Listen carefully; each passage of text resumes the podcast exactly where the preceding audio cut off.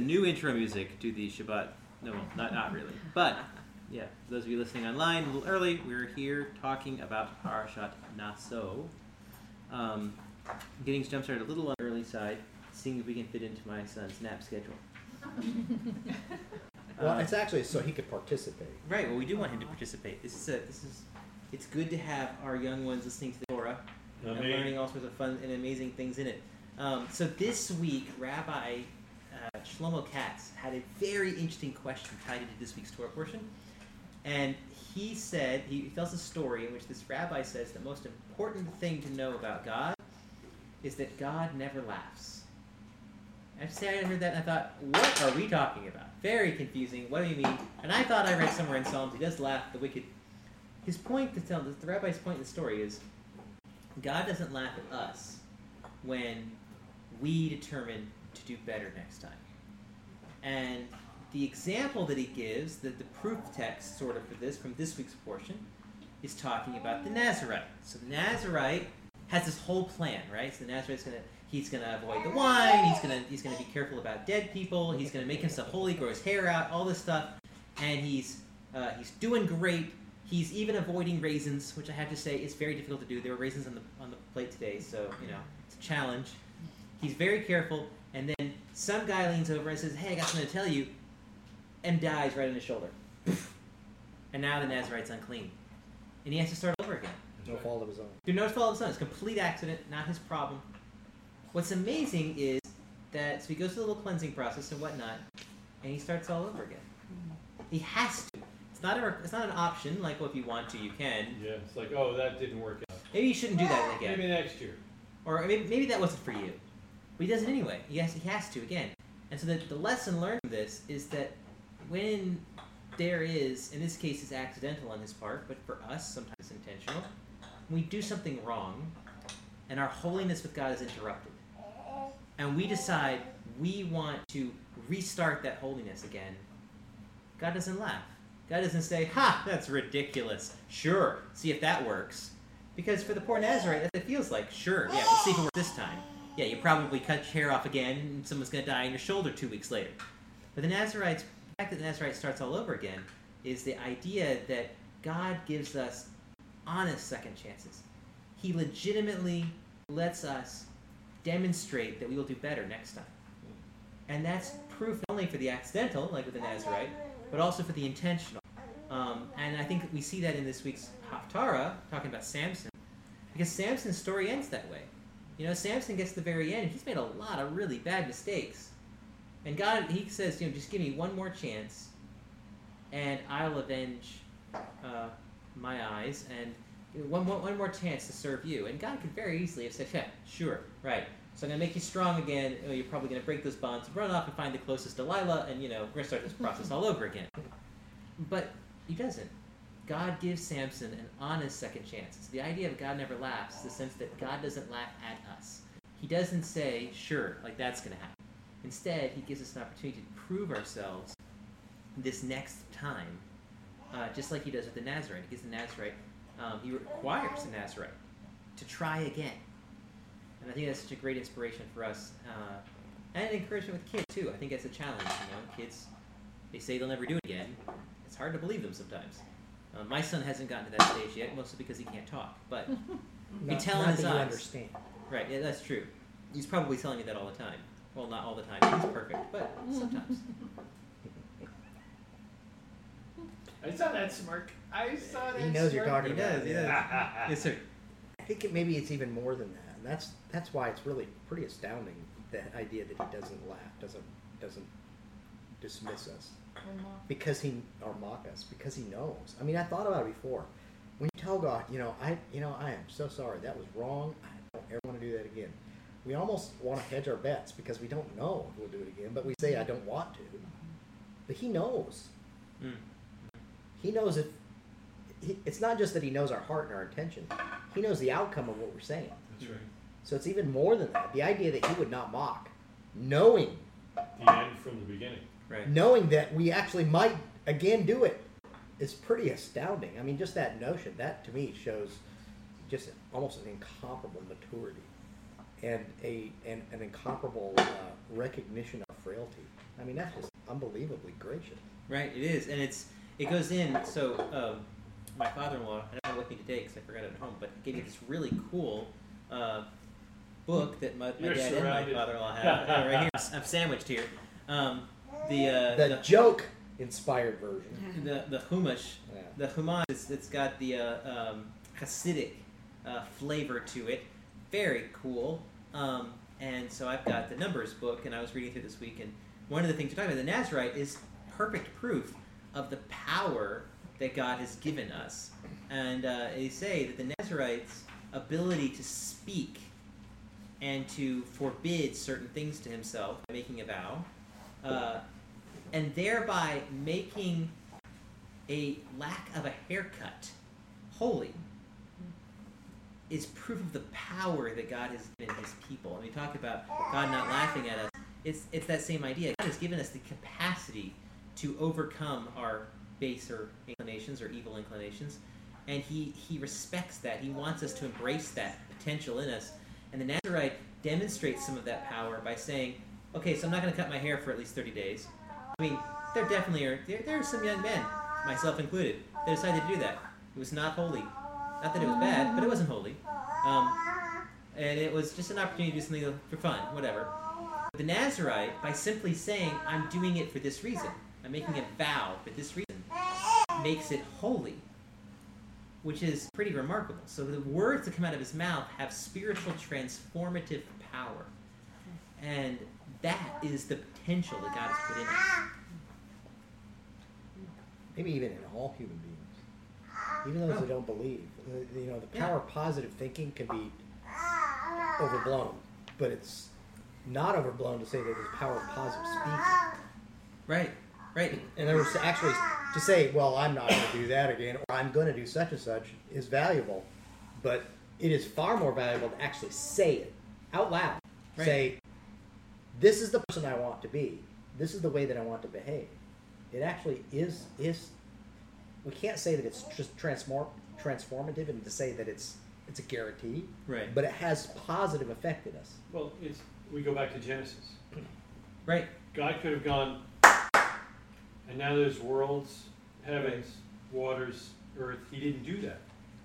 He spoke the world in the beginning because there is power in those words. Right. Mm-hmm. And this, I think, is one of the reasons why Judaism differs dramatically from Christianity, normative Christianity, in that prayer is always out loud.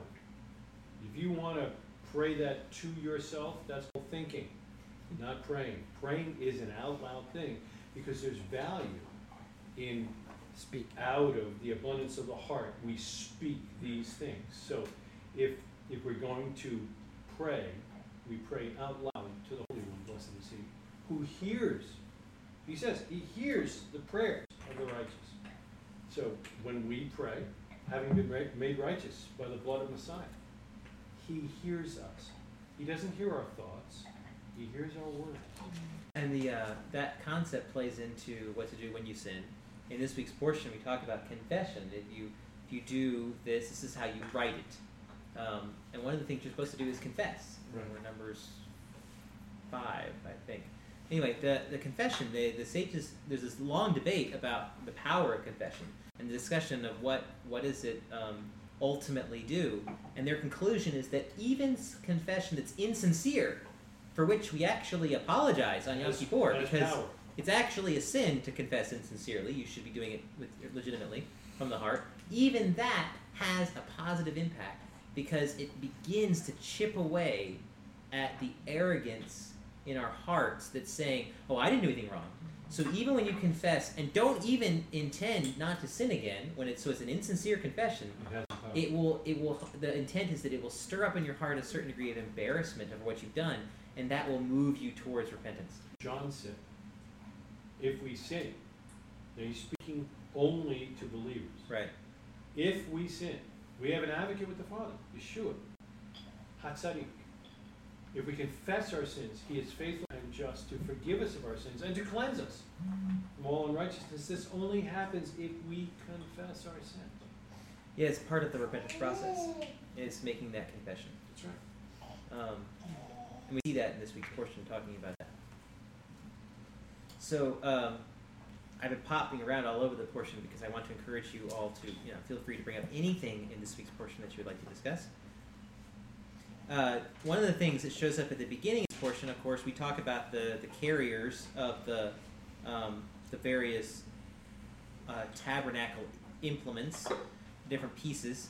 They uh, there's an interesting question about some of the language in the uh, the portion. So you have the, the previous passage was was talking about the sons of Kohat.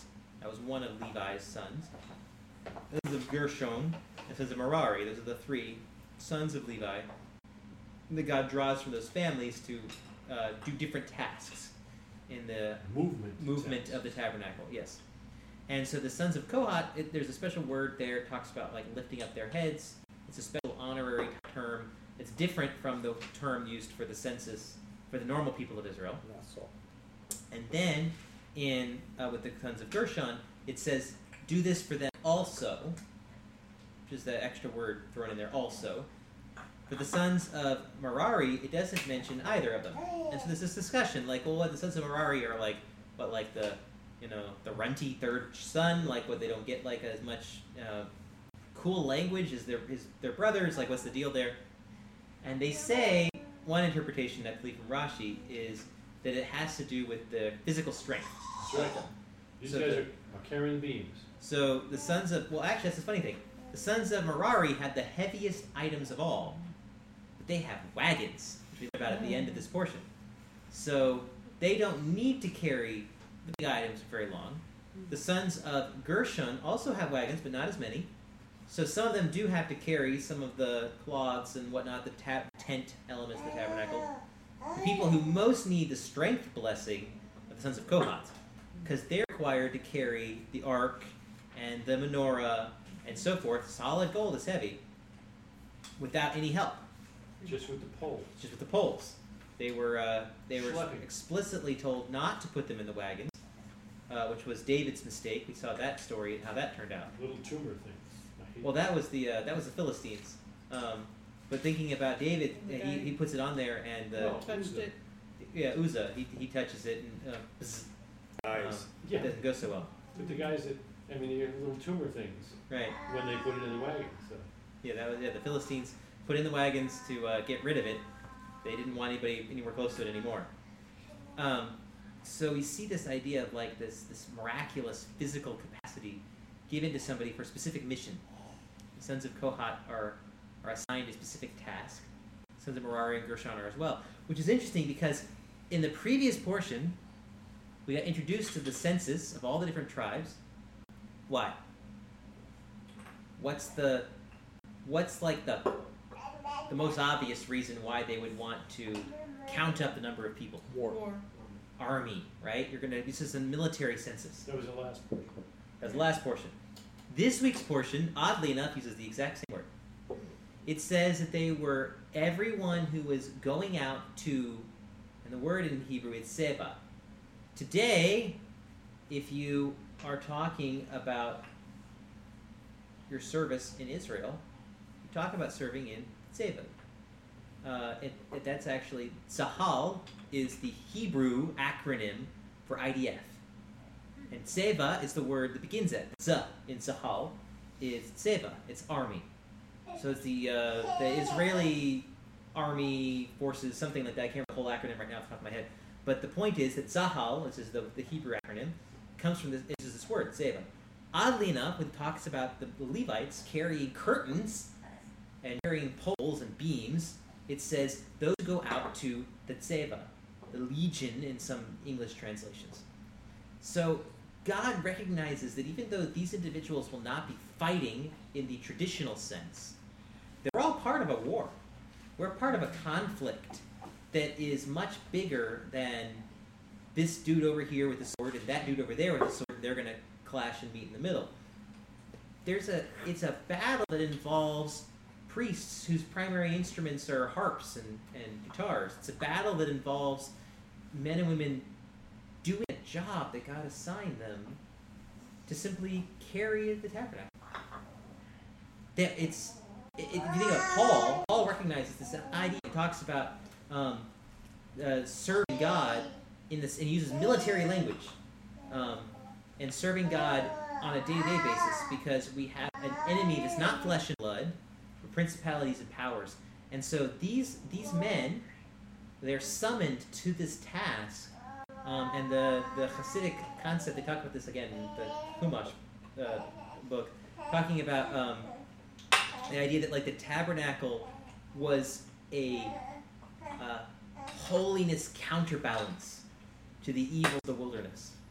They say that on a spiritual level, the wilderness is dangerous because it's just a it's an unpleasant place spiritually, not just physically. It's not just dry and full of scorpions and snakes and whatnot physically.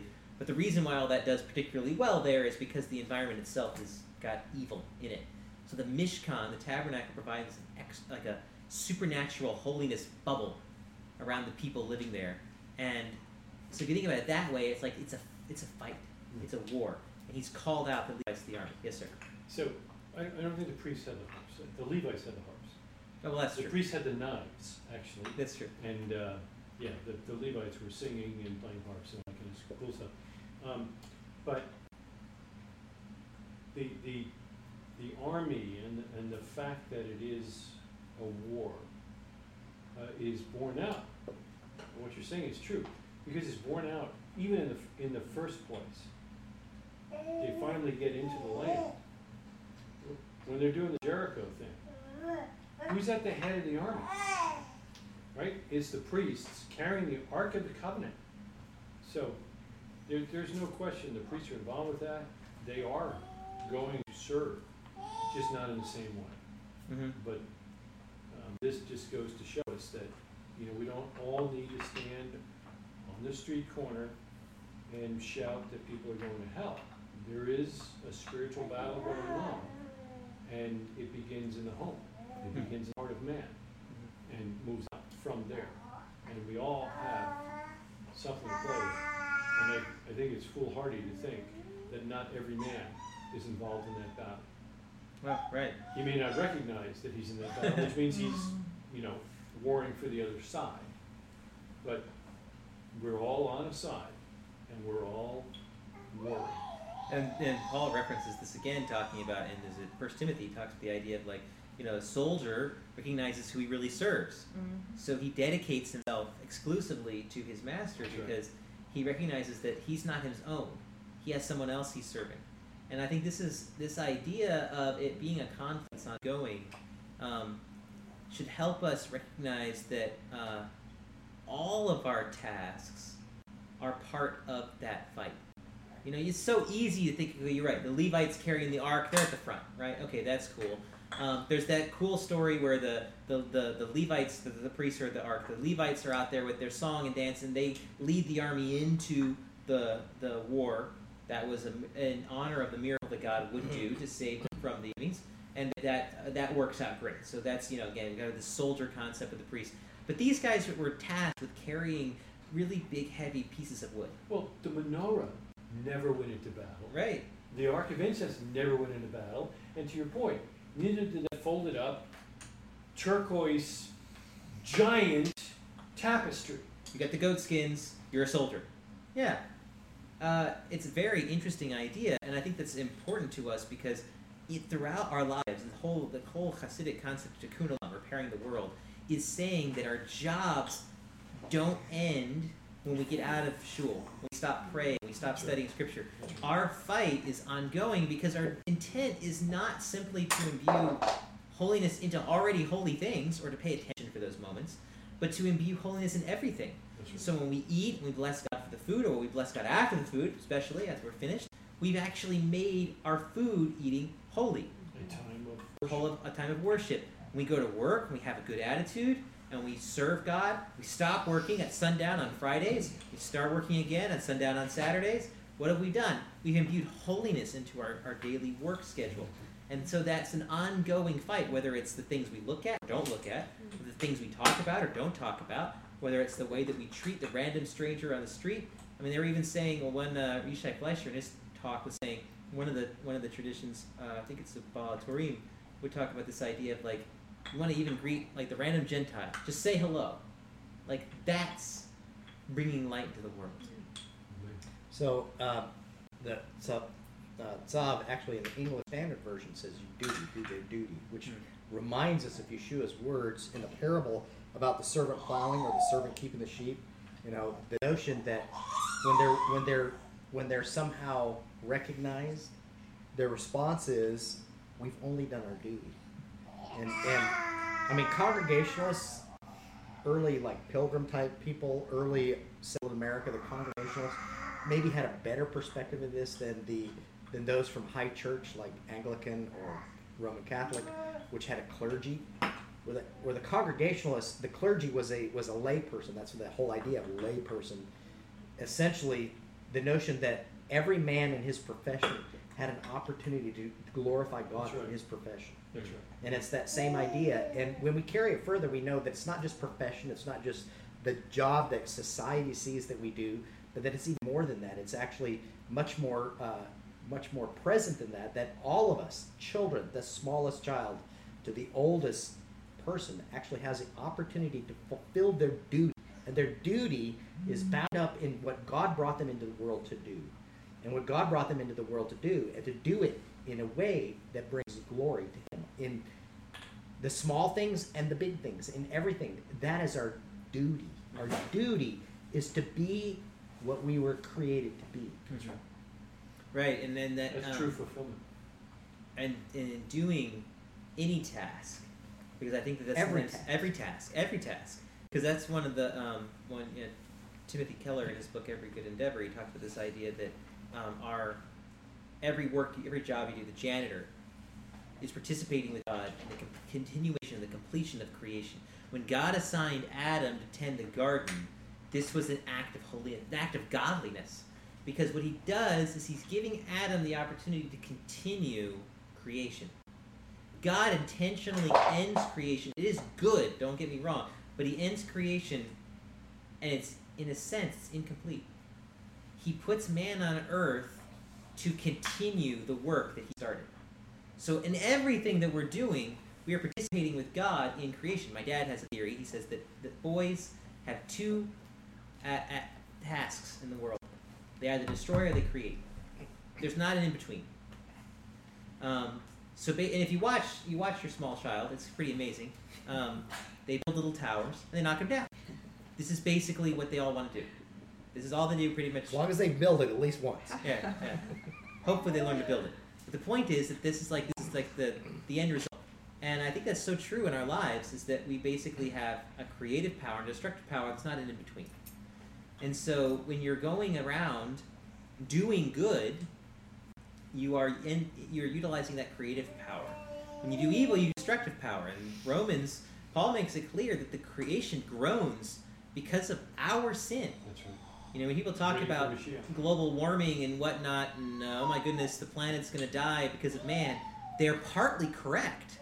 They're incorrect on the method. It's not driving your car. Um, in fact, it's probably more likely that most of the liberals are doing a whole bunch of things that are destroying the world. Uh, the point, though, is to say that when we sin, we disobey God, we are corrupting the very existence. The sages teach this idea that when it says that all flesh had corrupted its way on the earth, talking about the time of Noah, it was this, this concept that, that humanity had become so evil that even the animals were learning evil from man. Hmm. That even the animals were, were straying out of their God given tasks and roles because man had so perpetuated sin on the earth. And so when we think about it that to that degree, it helps to highlight the fact that the universe doesn't function on what we see.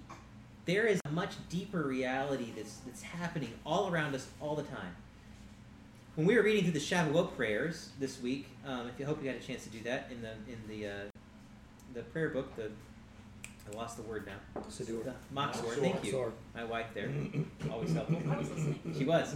Moxor. Um, this week in the Machzor for Shavuot, there's a very interesting uh, analogy they pull. They play off of Ecclesiastes, talking about the Word of God commenting to God, the Torah, talking to God about the creation of the world. This is not Ecclesiastes, I mean it's Proverbs.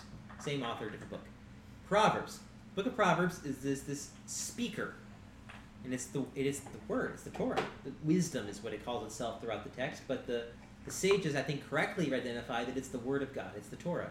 And John, in the book of John, uh, chapter one, recognizes that the word of God is Yeshua. So he sees this this creation power as kind of a as, as being implemented by a person, by a character.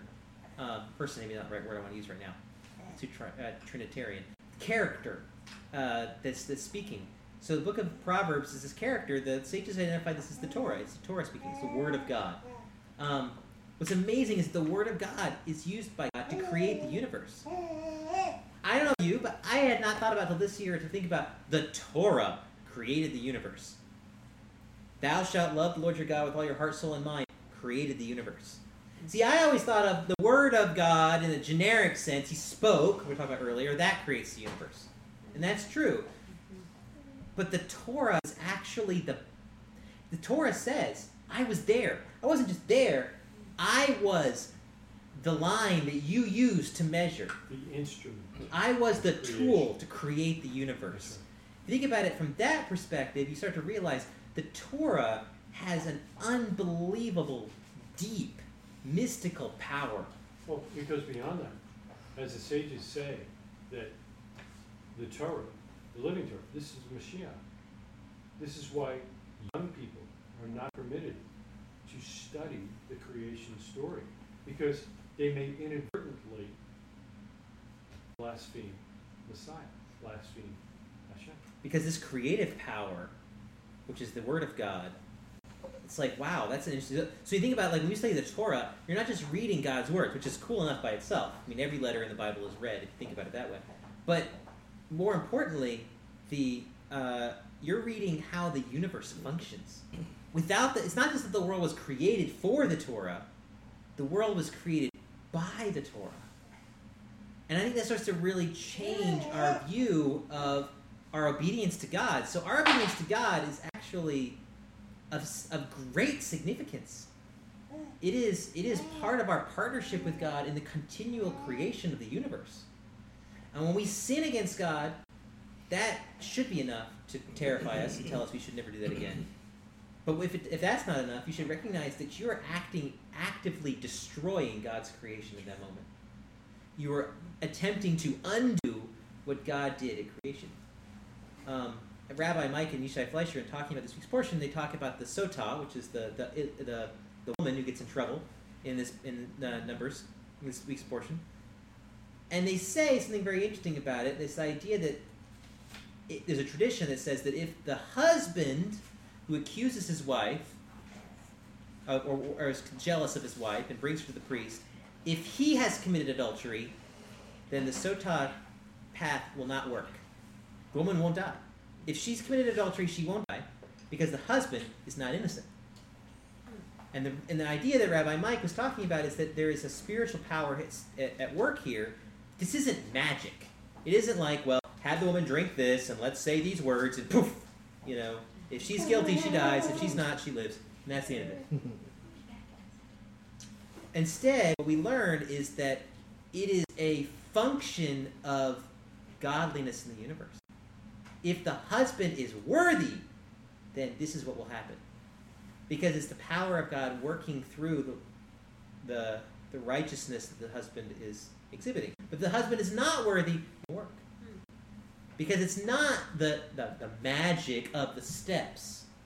Rather, it is the righteousness that the man has brought into the world. And this is one reason why I like some of the Midrash teachings that seem odd about, you know, uh, Ephraim could yell and shake all of the land of Egypt. I mean, that sounds kind of weird, you know. There's a tradition that says that the uh, Baal Shem Tov, when he would walk on mountains, would just, he would walk across uh, a, a ravine or a crevice in the mountain and the ground would just fill up.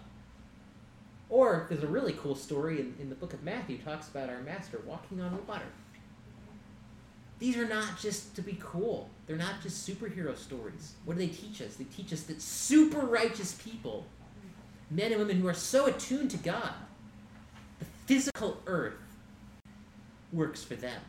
The physical earth bends to them because it was created for them. Because how this world really functions is on how you and I live day to day. Gravity is cool, but it's just, it's a much lower level law than prayer and good deeds. Isn't there a, uh, real quick, um, Rick, isn't it, what's, what's the, uh, the midrash about the whole Sanhedrin is against this one guy, and the walls. Eliezer, right? Is it Eliezer?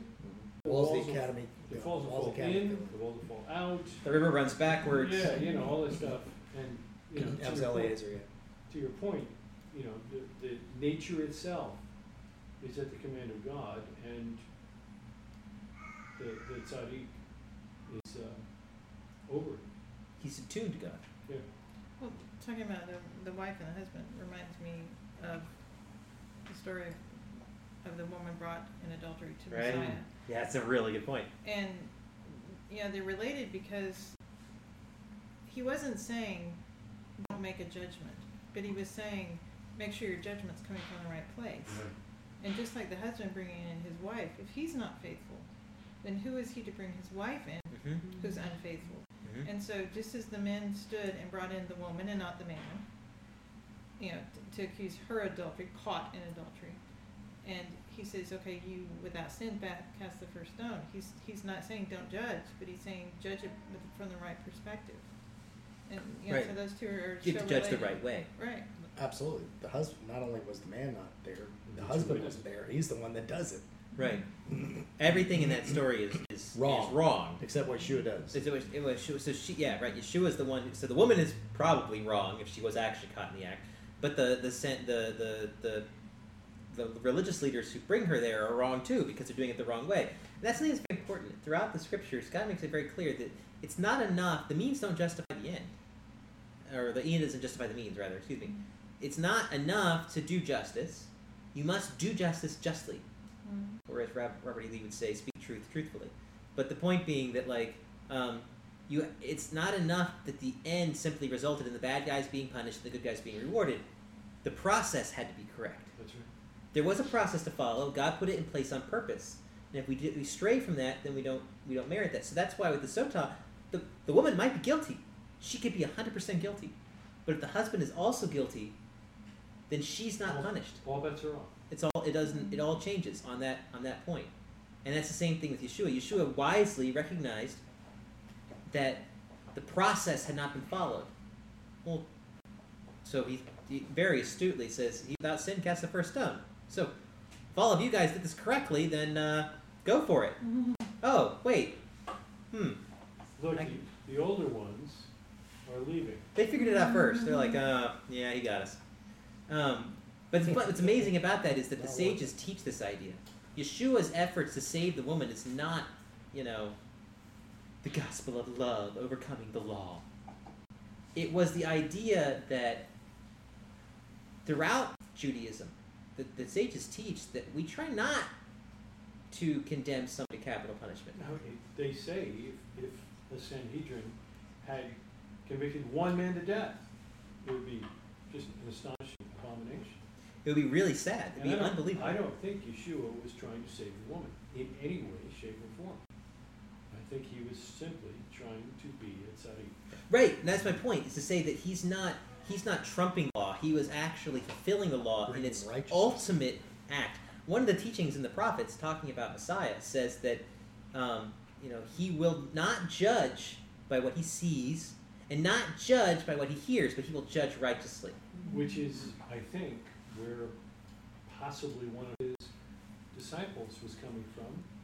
And Gamaliel stood up in the Sanhedrin and said, I don't think this is what we're supposed to be doing here. finding out. And I think that's one of the things the sages talked about. That's why when, so when Yeshua saves this woman, he's not he's not violating the norm. He's actually doing exactly what they would all do. There's a teaching that I mean they say when we read through all these passages, it's like so this rebellious son, got to stone him. The uh, the adulterous woman, you got to stone her. You got to stone the person who breaks the Shabbat, so on and so forth. The, the Talmud, I believe, points out that the only person to ever die for doing any of these things was the guy carrying the sticks. and then there's the, the man who blasphemes. And that's it. No one ever died for being a rebellious son. That was not because they were not rebellious sons. But there's a tradition that if they had two witnesses, they would intentionally interrogate the witnesses to see if their stories would not match up so they could invalidate them. Because they didn't want to put someone to death. That's right. Because and so I so the, the sense was justice must be done justly. So God is just, he, he acts justly. So Yeshua follows the same path. So I'm glad you brought that up, Mom. Well, to very little from what you said, I think his plan was always to save not only the woman but the men, and that's why in the end That was he his says, purpose. "Go and sin no more," so that all who were there could hear that he. It's not lack of judgment for her, but it was an understanding of, of the sin condition of all of us. Amen. And these men left recognizing they had a sin condition, and now the woman was allowed to leave recognizing her own sin condition and encouraged to sin no more.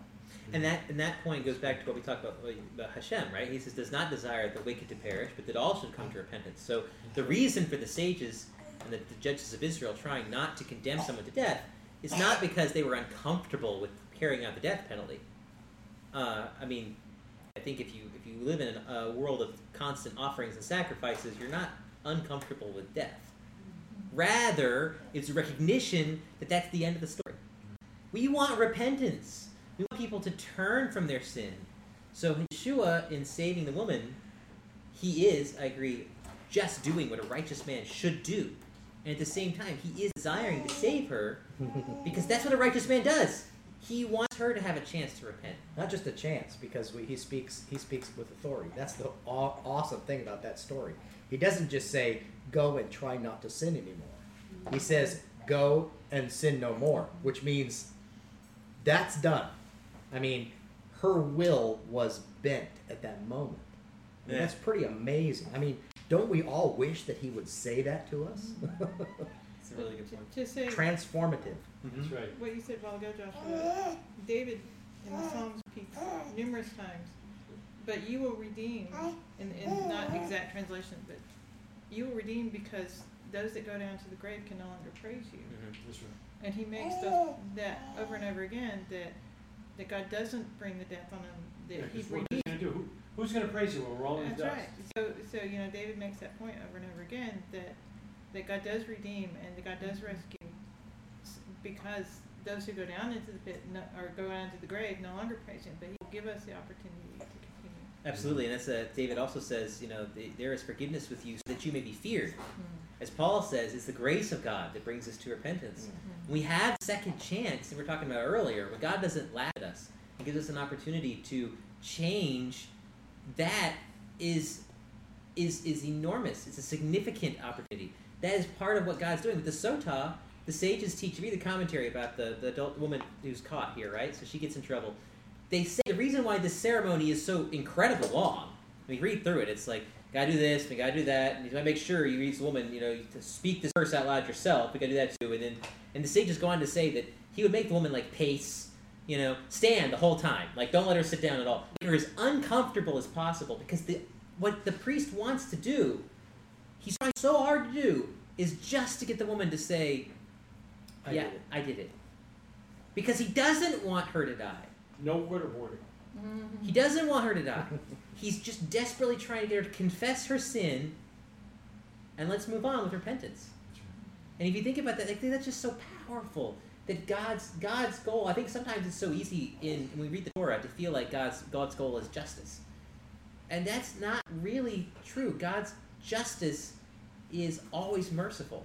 His mercy is also always just. But the point is that he he wants us to repent. He wants us to serve him. He wants us to have life, and that more abundantly. Right. So he's giving us his extra opportunities, and it is the ultimate in tragedy when people spit back at God those second chances. Right. When they take it for granted. This is why God is so op- opposed to the man who says in his heart, well, I'll get away with it. I can sin.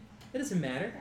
And why God was so heartbroken, in, as we read in, a couple weeks ago in the Levitical Leviticus passage, talking about that they oh. that the people didn't recognize the oh. sin. They didn't recognize the punishment for their sin. And they just kept sinning. Seven times more I'll punish you, he says. Why? Because they refused to repent when he tried to get their attention. It says in Lamentations that the people of Jerusalem did not see their end. It's like if they'd just been aware, they just come and repent and come back to God, then all these things didn't have to happen. And of course, the ultimate and second chance, so to speak, is Yeshua. You know, Yeshua dies on our behalf and resurrects as the ultimate way of justice meeting mercy.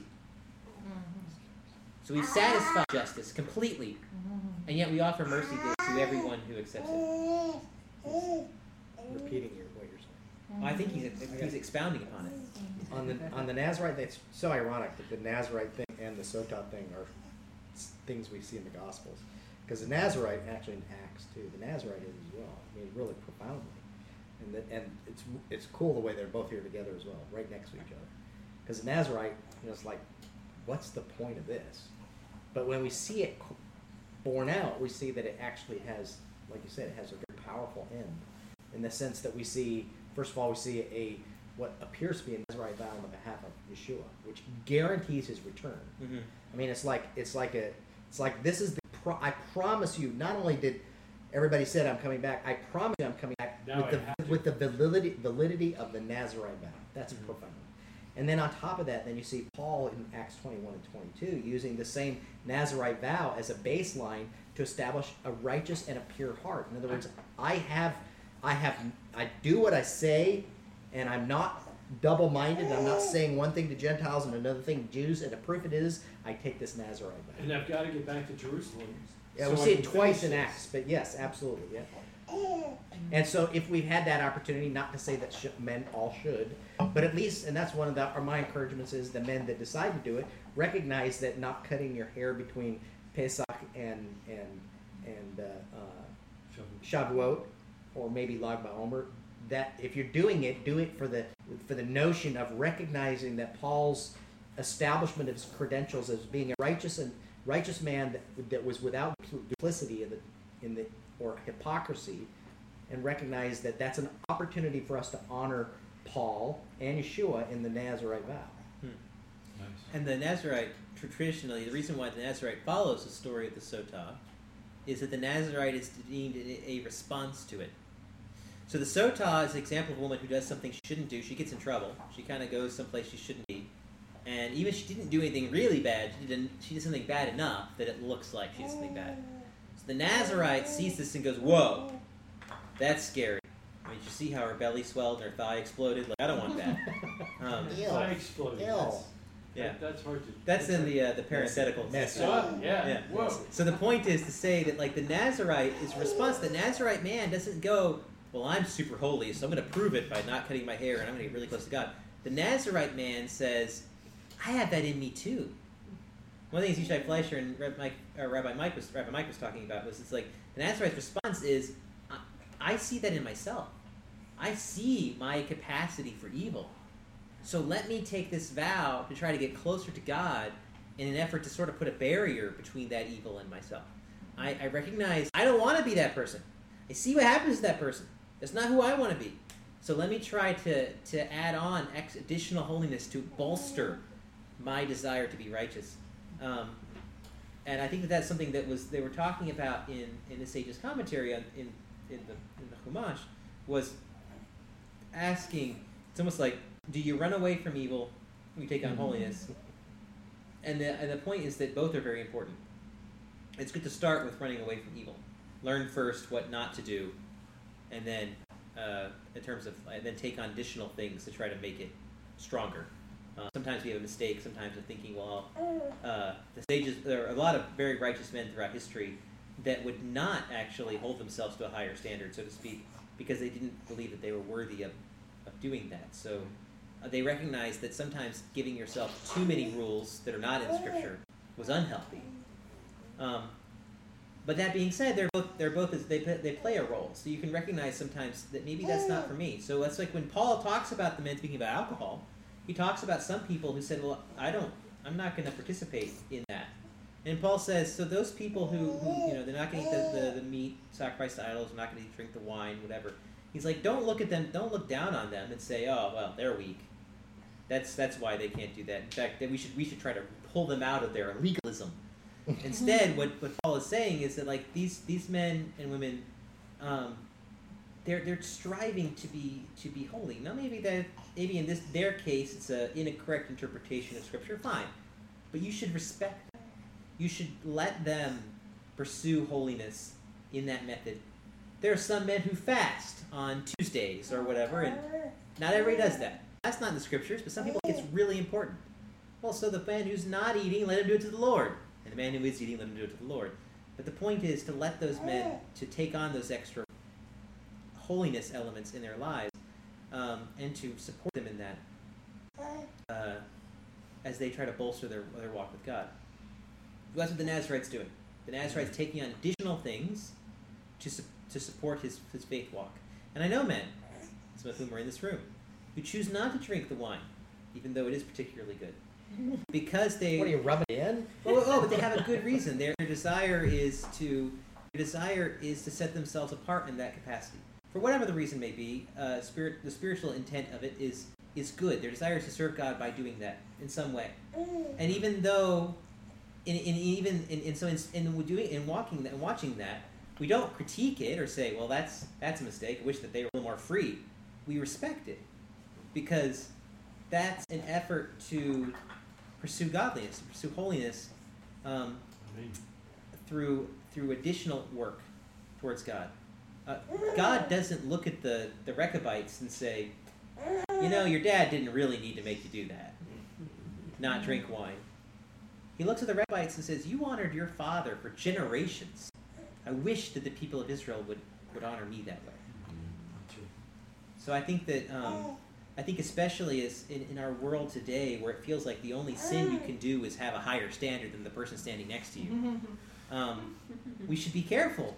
We should really strive, even even when things are not biblically mandated, to honor those those um, and respect people who have uh, standards that might seem higher than what God has said or or what we have. Um, so, Parshat Naso towards the end here, we have a really long portion, really long discussion about all the princes. And we hear And there are 12 gifts. there are 12, ge- there, and, uh, can it, surely you memorized it by now, right? It's like a silver plate and a ladle and a certain amount of, of uh, is it silver or gold plate? One of the, it's a plate, definitely a plate. So And a ladle, The, the spoon was gold. that was it. There we go. Um, and and and and ladle, and the uh, there's like grain offering, and there's a certain number of animals that we bring, and um, lo and behold, the next guy's bringing the exact same thing. By the time you get to number nine or ten, you're probably like, wait, let me guess. Um, but the uh, the beauty of it is this is the longest chapter in the Bible, I believe, other than Psalm 19. Um, but God repeats it over and over again to show us that the gifts were all beautiful to Him. They were all the same, mm. and yet each man gets his own space. God doesn't say, and so and so brought, and everybody else brought the same thing. Mm-hmm. Makes a point of recognizing each of their offerings. And the Midrash teaches, the sages teach that the uh, this all occurs on the first day that the tabernacle is set up. So if you read the book of mm. Numbers, it says on the day the Mishkan was erected. They say, well, this is chronologically actually at the beginning of Leviticus, at the end of Exodus, when Moses builds the tabernacle. That's when all this happens. And they say that that what that shows us is that these leaders brought their gifts immediately. They wanted to be the first ones to give. Well, why was that important?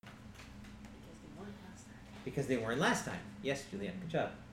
Also, see, she's paying attention. Mm. Yeah. She's watching a little boy and she's paying Multitasking. attention. she's definitely a mom. So, so did you read the? Well, they each had a day though, right? It was first day, second day, third day. Oh, right, but they were they were immediately going to bring their gifts, and the reason is because with the tabernacle, they list the very special special stones they bring last, and the sages say that's weird. If I had to think about, so here are all the gifts that were given for the tabernacle. We had goat hair, we had you know wood, and we had some other things. And oh, Porpoise oh, by the skin. way, these unbelievably gorgeous, incredible stones that light up automatically whenever God, you have to ask God a question. Those are really cool. Well, it puts at the end because that's not that important. And the sages say, why is it listed last? Like, why? I mean, I would put those at the front.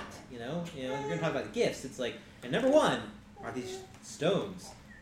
Well, they say is because this, the, the, the leaders all said amongst themselves, well, we don't want to overrun the people. Let the people bring their stuff first. We'll just fill in the gaps. Well, we know from the story that the people were so generous, they had to be told to stop giving. So the leaders are at the end, and they go, don't have lot to give. We gave everything. So I guess we'll give them these stones. That's all we got. They don't have. And that was seen as sad. They didn't take the initiative. They were not leaders. So they learned their lesson. And in this week's portion, they make it clear that they were the first ones to give an offering to the tabernacle. So the, uh, did you read the commentary about Rashi's hassle? Rashi is uh, concerned.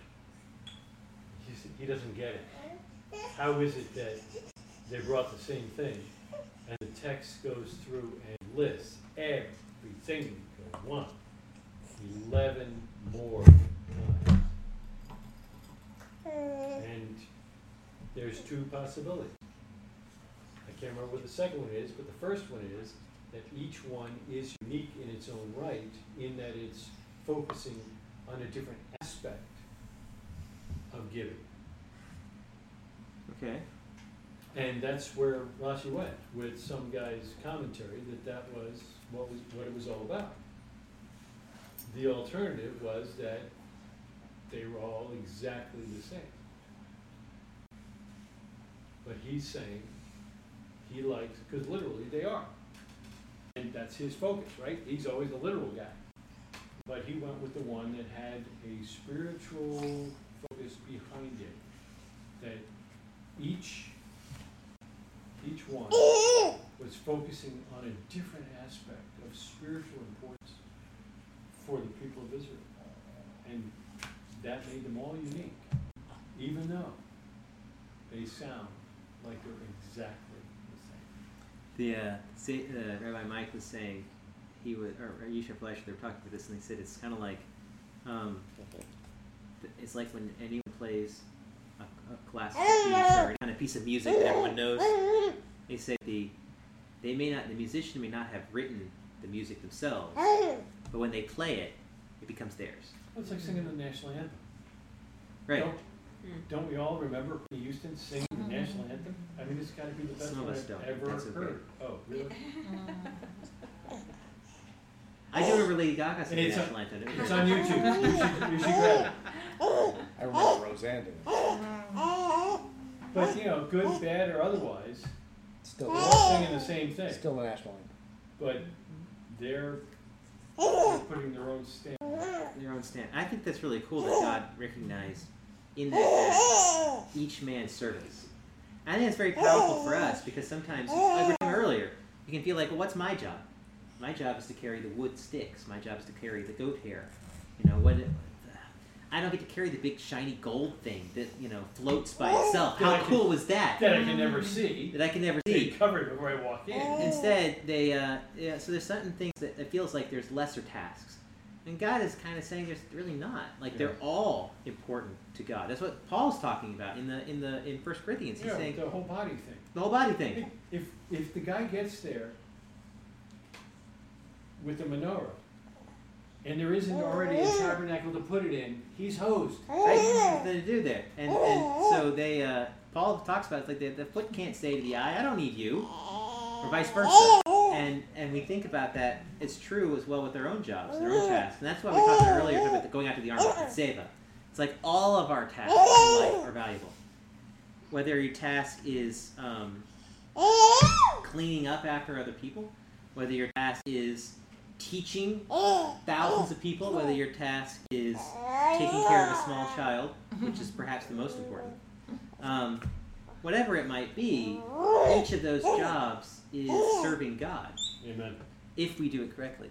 Even the most noble task is treated with greatest honor. Right, and we see that even. I mean, think about it from a from a positioning perspective. That's kind of the way it goes with Merari, right? So Merari has like the kind of the lamest job, really, to put up the wood the wood beams, but he has to do it first. He's treated like he's the most important He's got to do it. Foundation. He's got to do it last and first. and first. So he's the one everybody sees.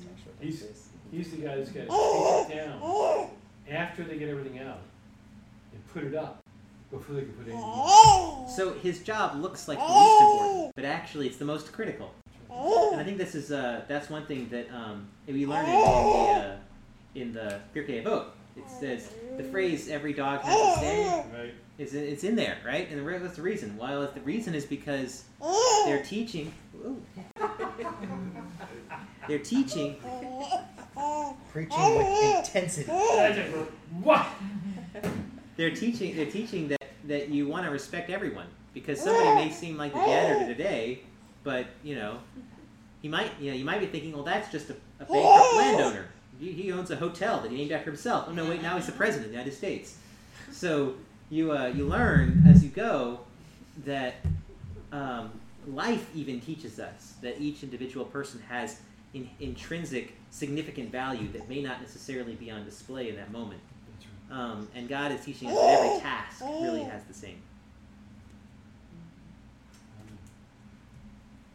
And really, it, and really, the greatest tragedy is not that that each person doesn't become king or president or whatever. You know, some fantastic hero, great artist. But the tr- oh. greatest tragedy is each person doesn't become who God created them to be. Mm-hmm. Right, and that yeah, and so when they talk Moses and Aaron, they would say repeatedly that Moses and Aaron are treated equally in the scriptures. Well, the question is like, really? Like, I mean, Moses and Aaron. Mo- Aaron is fantastic, great guy, but Moses, I mean, but Moses, and and the sages say that no, the reason why they were equal is because they both fulfilled their God-given task perfectly.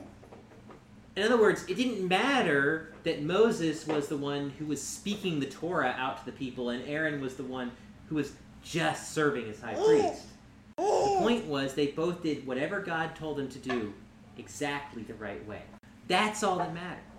If you meet a man who lives in the middle of a oh. village, who knows where, in the middle of nowhere, and has raised a godly family, and is serving God, and teaching his children, oh. it's normally a spectacular visit. Right. You're not looking for fame or fortune, doesn't need to be the president.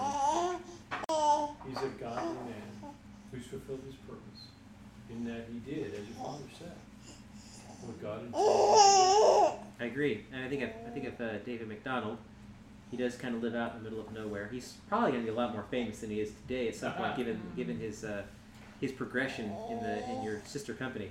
But um, he, uh, I, his, his family is just a delight to work, spend time Yes. with and to watch them raise their girls. And um, yeah, it's a it's a it's a a task of great significance. Um, for those of you who are listening, uh, if there is, a, I don't know if we're live here or not. We are live right now. We're live right now. If those of you who are listening are wondering why are we so far into the portion, it's because we did get started a little early. Um, didn't have a minyan, so we jumped jumped the gun a little bit. So um, you can hear the entire podcast Online. online um, as a whole show. recording. We'll be posting that later, just so that everyone knows. Um, I think we've gotten through. Either either way, you'll have Richard's additional comment. That's You right, will. right. And for those of you who, um, if you if you have a, a good strong uh, baby to English translation, if you pass it along, that'd be great. Here's exactly what he was saying. Because we want to know. Obviously, it was of great importance. He was spoken with great passion. Um, any other final comments? Anything else from the portion that anyone wants to pull out? Um, just a comment, not on the portion, but um, we all are very cognizant of uh, Rabbi Fohrman and Aleph Beta. And uh, if you didn't get a chance to listen to this week's Torah portion uh, commentary by Rabbi Fohrman on the partial lab experiment, um, actually brought in an intern this week, eight-year-old girl, and it was his daughter.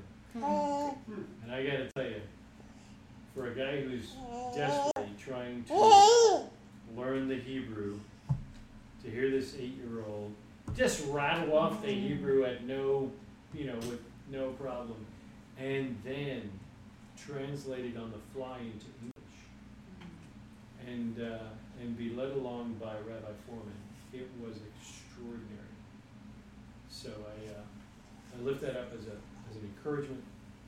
You wanna, you wanna listen to that one. It was uh, a great explanation for why the first four books of the Bible are named as they are. And how they all sort of link together. And I was, uh, I was impressed, not only with his commentary, but with his able. Oh, very cool. Alrighty. Um, Mr. Martin, would you be lead us in prayer? Sure. Father, we're grateful for our time to be together today. We pray, Father, as we, uh, as we leave, we would honor you with the rest of our uh, Shabbat, and that uh, uh, we would pursue your righteousness uh, and seek to fulfill the, path you've set for us, living out the life that Master Yeshua exhibited for us. We pray in his name as our perfect